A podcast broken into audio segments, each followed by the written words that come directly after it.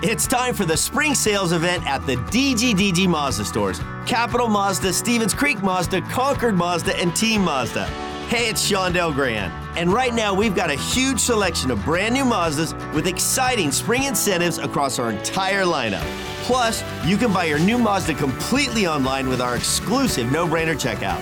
Don't miss the spring sales event at the DGDG Mazda stores in San Jose, Concord, and Vallejo. We're getting you ready for the game on The Build Up with news from around the league, interviews, highlights, and more. Here's your host, Ted Ramey. All right, everybody, and welcome to the build up as we get you ready for Sharks hockey against the Avalanche tonight from the tank. Of course, the Avs are a bit of a beast right now. They are tops in the West 43 wins, 13 losses, 91 points. They are 6 3 and 1 in their last 10. They are 19 10 and 2 on the road. Uh, this is going to be a tough, tough challenge for the Sharks, and I'm really curious to see what they are now versus what they were when these two teams met earlier in the year. I believe when they played previously, either the Sharks had a lot of guys out on the COVID list still or were just getting guys back. And they did most definitely take it to San Jose by a final of 6 to 2. But one of the things that I will continue to pay attention to this year is the Sharks do very much better the second time around against teams that kind of slap them around. We saw that with Pittsburgh, we saw that with Boston, we saw that with Tampa. Um, the list goes on. So I am very curious to see what the Sharks' response this time is against a Colorado team that took it to them 6 2 last time. And also, that was a different Sharks team than what they are now. Now, we will have Sawchenko in net tonight. At least that was what Bob Boughner said last night. Uh, at this point, he has not talked to the media yet today. That's going to be happening later this afternoon, probably around 5, much later than when this was recorded. But for the Sharks on the second night of a away and home back to back and all those penalties they had to kill last night. I think the most important thing to do tonight is to make a concerted effort to stay out of the box, A, and B, play very, very clean hockey. Even that means even if that means I should say a more conservative game and overall a little bit more of a, you know, just kind of pull things back in, see exactly where things are going, see exactly just how they can do to slow down Colorado's attack because this is a dangerous team. This is a high flying, potent team, and the Sharks need to not try and get into a track meet. They need to control the tempo, they need to slow things down, keep things on the outside, and do what they can to create opportunities for themselves while not opening themselves up too much. And yes, this is all I mean, I'm not saying anything that Bob Boughner probably isn't telling them themselves, but it's, you know, it's easier said than done because Colorado gets a little bit open and the Sharks want to try and quickly get it back the other end on a stretch pass and make something happen. I mean, you can get a little bit thin and then suddenly Colorado can hurt you very, very badly, very, very quickly. So that's what the Sharks are going up against tonight, but this time it's in the tank. I imagine that on a Friday night, with restrictions being uh, reduced in Northern California, we're going to see another good and loud crowd. And I think the stage is set for the Sharks to have a much better performance than they did the last time around. And then, you know, the thing about the game last night against LA is the Sharks did not play a particularly bad game in any way, shape, or form the Sharks played a pretty good game. And as I said on Morning Tide, I thought that, you know, if the Sharks are in a position where they've only given up two goals going into the third, that should be a quote unquote winnable game. Unfortunately for the Sharks, their offensive shortcomings uh, hold them back in situations like that, and they're not able to capitalize and they're not able to take advantage. But you know, the Sharks are coming off a good performance, relatively speaking, other than the penalties. And, you know, I think that they're going to want to get some revenge against this Colorado team. And for me, it's about absorbing that first period because the first period, the legs are going to be a little bit heavy on the second night of a back to back. You know that that's going to be a factor going into this game. And so the Sharks have got to particularly work on keeping things slow in that first period, making sure that they do not just go down 1 nothing, 2 nothing, 3 nothing in the first. If that happens, Colorado's going to bury you under the avalanche. I know, bad joke. But, you know, I, I do think that that's something they have to be aware of. Their legs are going to be a little bit sluggish in that first period. They've got to make sure they don't put themselves in a bad situation. They've got to make sure that they uh, do what they can to have a relatively close score going into the second and third periods, especially as their legs get more and more life as they get later and later into the game. To talk about the Avs and everything that's been going on with them and to give you a look at tonight's game, we are now joined by the radio play by play announcer of Colorado. It is Conor McGahey joining us here on the Sharks Audio Network. Conor, what's going on, man? How are you doing today? Ted, good to talk to you again. It's been uh, been a long time. Hope you're well. It has been, man. I am very well. I'm excited to see these two teams to battle again. And, you know, I, I look at the Avs and it took a while to kind of get things rolling. I'm sure there's a bad joke about an avalanche and things snowballing. I can't I can't make one smart enough right now, but I, I know it's there somewhere. But you know, it took a while for the Avs to get rolling this year, but now I look at what they are and I'm like, yep, that's exactly what I thought they would be. Yeah, I mean they uh, I, I think four, nine, and one or four or six and one, something like that. Beg your pardon. Upside down nine um, to start things off, and then yeah, I mean things just started to click. Uh, 15 0 and one in January, for example, um, fastest Avalanche team uh, to 91 points in their history. Uh, so they've been doing it along the way and doing it in, in many different fashions. But they're the first team in the NHL to 30 wins, 40 wins, uh, 80 points, 90 points. So, um, and that's with, I mean, some injuries. Nathan MacKinnon um, has missed, you know, a good amount of time. Mm-hmm. Landeskog has been out for a while. You had uh, some uh, some gaps in the blue line as well. So it, it has really shown that this team has remembered what's happened in the past couple of years and wants to to prove to everybody that they are one of, if not the best team in the National Hockey League. So tell me about the different ways that this team is winning games because I often, you know, we see a lot of the highlights that some of the, you know, the high flyers on that team are, are capable of, but I, have seen, you know, close wins, I've seen blowout wins, I've seen it with defense, and you know, it's it's a sign to me of a well balanced team, a team that probably uh, will will do well come the playoffs. Yeah, and whether it's it, it's not all MacKinnon, Landeskog, and Rantanen um, you have probably the best defensive pair in the National Hockey League in Cale Makar and Devon Toews, The Avalanche lead um, all NHL defensemen with goals and points. Um, I mean, 181 points is a lot coming from your back end. And it used to be, what I say used to be, the first half of the season, which does seem like a long time ago, that they were just outscoring everybody. I mean, they they had seven games with seven goals, and uh, but more recently, they've been able to, to win close games and get their goaltending going. Both Pavel Francouz and Darcy Kuemper um, have locked it in. Kuemper is the first goaltender in franchise history to have back-to-back shutouts twice in a season, and he's done that. So um, Pavel Francouz just signed a two-year extension last Saturday to stay with the Avalanche, and I mean they're as steady as they go. Um, Kuemper breaking some of Patrick Roy's records, mm-hmm. which is not easy to do. So, uh, again, it, it, was lack of goaltending, lack of defense early. I, I feel like they were just outscoring teams. And now they've switched to maybe try and play more playoff like hockey with more of a defensive approach and, and not necessarily rely on their goaltender, but help their goaltender. I got to ask you about Cale Makar for a second because I probably should have called you at the time, but the goal he scored earlier this year, because we, you know, there had been some highlight goals at that stretch of the season. And to me, Makar drops that complete, you know, forward momentum, stops on a dime, spins. I mean, that to me, that's better than anything we've seen from McDavid this year, just because the complete change of direction. Did I mean, did you almost lose it in your call because it's such a I mean, I don't think I've any ever seen something specifically like that. I've seen dangles, I've seen incredible stick handling. You know, we can all remember, you know, Ovechkin falling down and scoring the goal, you know, but that was really unlike anything I could really remember seeing anytime recently. Well, first of all, I'm glad that you have seen the light and uh, call that the goal of the year so far. It is. I'm sorry. sorry, Sonny Milano, but uh, that's the goal of the year so far. And you're right. It, it, it's it's the whole package. It reminded me of in the movie Tombstone when he said, "You ever see anything like that?" And he said, "No, I've never even heard of anything like that." and neither had Kirby Dach clearly because Dach is trying to just sort of stay with Cale Makar, assuming that he's going to the point. Cale Makar sees that he's doing that. Once Dach commits, then he spins down the boards and goes towards the net and then beats a Stanley Cup champion, uh, multiple, just a, a surefire Hall of Famer in, in Marc Andre Fleury with a move that, again, I mean, just only the brain of Cale Makar could cook up.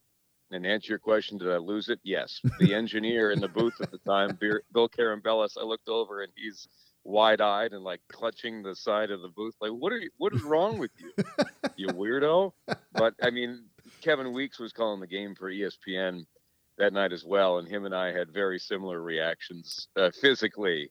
It's something that'll bring you out of your chair. Oh. and um, that's the effect that Cale Makar can really have uh, in on any given moment inside a game. Yeah, no, I mean it's it's fun to watch, and you know you love seeing moments like that and just things that really stand out above the rest. And again, I'm not trying to speak ill of any other great goals that I've seen this year, but that one, like you said, like there's a yeah. I see that goal and there's a visceral reaction in me that transcends yes. my my role as a sports broadcaster. Any of that, it's just like that's like the fan. It's like, oh my god, what on earth yeah. was that? Um, exactly. But you know, let's let's talk about this this matchup tonight. You know, the Sharks, despite their record, you know, I feel like they give teams usually a pretty decent battle, and especially upper echelon teams. Uh, in the NHL. They've had some good, you know, they've beaten the Panthers. They've had good games against Florida. You know, they uh, went to overtime against uh, Tampa a couple weeks ago. Um, you know, they usually do a pretty good job against upper echelon teams. And I think maybe that's because you know, teams are looking at the record and thinking, oh, they can't be that good. Um, you know, what do you expect to see here tonight? I, I think the Avalanche have run into a lot of that lately because uh, they struggled with Arizona this year. That season series is complete, but um, they they lose twice to the Coyotes, um, and that was sort of before they've gone on this goal scoring run. But um, they had to go to overtime with Montreal Canadiens, and so I think there's a lot um, from from any team really um, and this is with any sport, Ted, as you know, that if you are playing the best, you want to give them your best. And despite records and despite points and anything like that, there are no bad teams in the National Hockey League. Uh, every night is a challenge, and any player will tell you that. And even though the Sharks are 10 points out of a playoff spot, um, it, it, I can't believe it's the first time in their history that they'll go three straight years without making it. Yeah. Um, if that is the case, I mean, this roster is still uh, is still very very good. A good blend of today and tomorrow, and they have always given Colorado a hard time. And you don't have to look any further than the seven game series back in 2019. Um, but being in the same division last year, sort of, uh, you know, cultivated some familiarity, and and that allows you to to bring your best even more. So I, I expect this one to be to be very tight uh, tonight between San Jose and the Avs. What can you tell me about the acquisitions of uh, Sturm and Manson and how those were viewed? Uh, I, I, think they're they're both very very good. It, going back to the playoff conversation last year in the second round versus Vegas, Colorado wins the first two games, but they sort of get out muscled in the last four that they lost. Lost four in a row after that. Um, so with Josh Manson, as you know, in the Pacific Division, um, he brings some size. Uh, he in his first game with Colorado versus the Kings the other night, he, he ties a career high with ten hits, which is more than any other Avs player has had this season. Um, and so that's the type of thing you're talking about. You're talking about a big body who can dig the puck out of the corner and then start the transition the other way. So uh, that's exactly I think what Colorado needs on the back end. And then with Nico Sturm, I, I think he was described as sort of a forward version of Josh Manson, also 6'3", also 210 pounds. So uh, again, we talked about the Avalanche gearing up to to play playoff hockey. I think that these moves are exactly that because there's not a ton of room at open ice. There's a lot of you know, getting to the red line, dumping it in, and having to to dig it out and go to work. So I think that both of these acquisitions are trying to make this roster suited for playoff hockey. Now I know what the expectations are from the fan base for this team. I, you know, I, I, go to their subreddit a lot. I check out all the different hockey subs on Reddit, and I read social media, and you know, there is an air of an or bust mentality. Um, mm-hmm.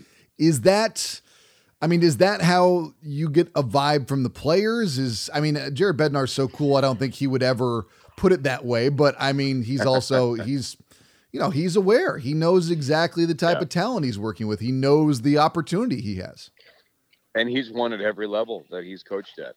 Uh, won the Kelly Cup, the East Coast League, Calder Cup in the A, and uh, you know he's taken teams from the basement to the promised land on many occasions. And it's all about learning lessons. What did they learn in the series versus the Sharks in 2019? Uh, despite the injuries, uh, nine starters, including both your goaltenders. Uh, what did you learn about uh, the second round series again versus the Dallas Stars in the bubble at Edmonton in 2020? Mm-hmm. Um, we just talked about the Vegas series. So all these things build and build and build, and I think that's why Colorado has has really uh, remembered how it feels to lose, and they don't want to feel like that ever again. And when you're the the favorite, and a lot of people they are when you're the number one team in the National Hockey League, maybe on your way to winning back-to-back Presidents trophies. The pressure is there, mm-hmm. and you've gone from being the underdog and learning how to win against better clubs to being the hunted. And I think that that was a transition that's happened over the past couple of years, and I think the team relishes the fact that they're the team to beat now in the NHL. Eh, but have they led on in any capacity that they don't like being the favorite, or do they? or not necessarily the favorite, but knowing that there is that viewpoint about them, or do they not even acknowledge it? That there is that a lot of people view it as like not. I mean, I, I hate the or bust mentality as a um, as a negative because I mean, come on, that's what every NHL player yeah. probably views it as. But it's different when it's placed upon you from external pressures versus internal internal pressures.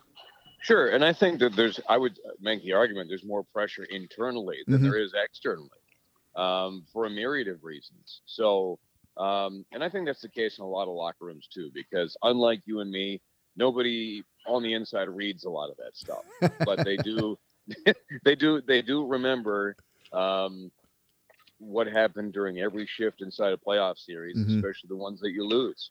And so you correct those mistakes and the enormous pressure that they put on themselves um, to perform well and on their team to win. Um, I think is greater than any pressure that we can put on as as employees, broadcasters, or fans. Well, Conor, man, I appreciate your time as always. Have a great broadcast tonight, and I look forward to seeing you out of the tank. All right.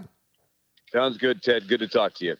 Again, that was Conor McGahey, the radio play by play voice of the Avs, joining us here on the Sharks Audio Network as we get you ready for game time. And just as a reminder, the Sharks are going to be back at it on Sunday afternoon at 4, hosting the Coyotes from the tank. So the Sharks, uh, a busy week as they played on Tuesday night. They played Thursday, now tonight, Friday, and then they're back at it on Sunday before they go out on the road on the 22nd to Calgary to take on the Flames. And then on the 24th, they are going to be in Edmonton taking on the Oilers. Saturday night, the 26th, they are going to be hosting the Ducks. And then on the 30th, they are going to be in Arizona taking on the Coyotes. So the schedule with some Sundays and some Wednesdays in there. Things uh, getting a little bit different between now and the end of the month, but the Sharks, uh, they want to finish the season strong. And obviously, things not looking great right now in terms of the playoff chase, but you know, everything can change in a couple of games. We all know that. A and B, it gives you more opportunity to evaluate what you're going to be looking at going forward. And that's one of the things that I consistently look at with the Sharks is what exactly are they going to be able to do to give themselves a chance to return to the top and to do that sooner rather than later. And a big part of that is the evaluation of these players that's going on in the here and now by the Sharks front office. Everybody that's young, everybody that's a veteran. Um, you know, and as Joe Will said the other day, they are a team of listeners. When other teams come knocking as we get closer and closer to the deadline, um, you the Sharks they listen at the very least. So there might be changes. There might be moves, there might be nothing. We don't really know what's going to happen at this point, uh, but it is something to pay attention to as we do get closer and closer, A, to the deadline, and B, towards the later stages of the season. Now, the Sharks, I think you have to look at what you've gotten this year in terms of the positive. That's a complete turnaround in terms of your net minding situation, A. And B, you've got two foundational pieces in Tomas Hertl and Timo Meier playing their best hockey. And that speaks well of what the team is doing now and what it could be doing in the future. So, again, very exciting stuff for me in terms of where the Sharks have been and where they are going to be going. And yes, it's it's not quite there yet, but with the acquisition of a guy like Hertl and locking, not acquisition, but the uh, the locking him up long term, I should say, that gives you a good idea of where this team views things, how far off they think they are, the lack of a tear down to make things bad for multiple years. I don't think that's what this team needs to do, and I think that's the way the front office views it as well. And I'm excited to see this turnaround. I'm excited to see what the Sharks can do heading into the deadline, heading into the offseason, and getting things ramped up for the next couple of years as well. Remember to join us. Pre-game coverage starts at 7 tonight on the Sharks Audio Network. For the San Jose Sharks, I'm Ted Ramey signing off. This podcast can be found for download under Sharks Hockey Digest on iTunes, Google, and Spotify, and on demand anytime on the Sharks Plus SAP Center app, presented by Western Digital. All music by Yogi Yend.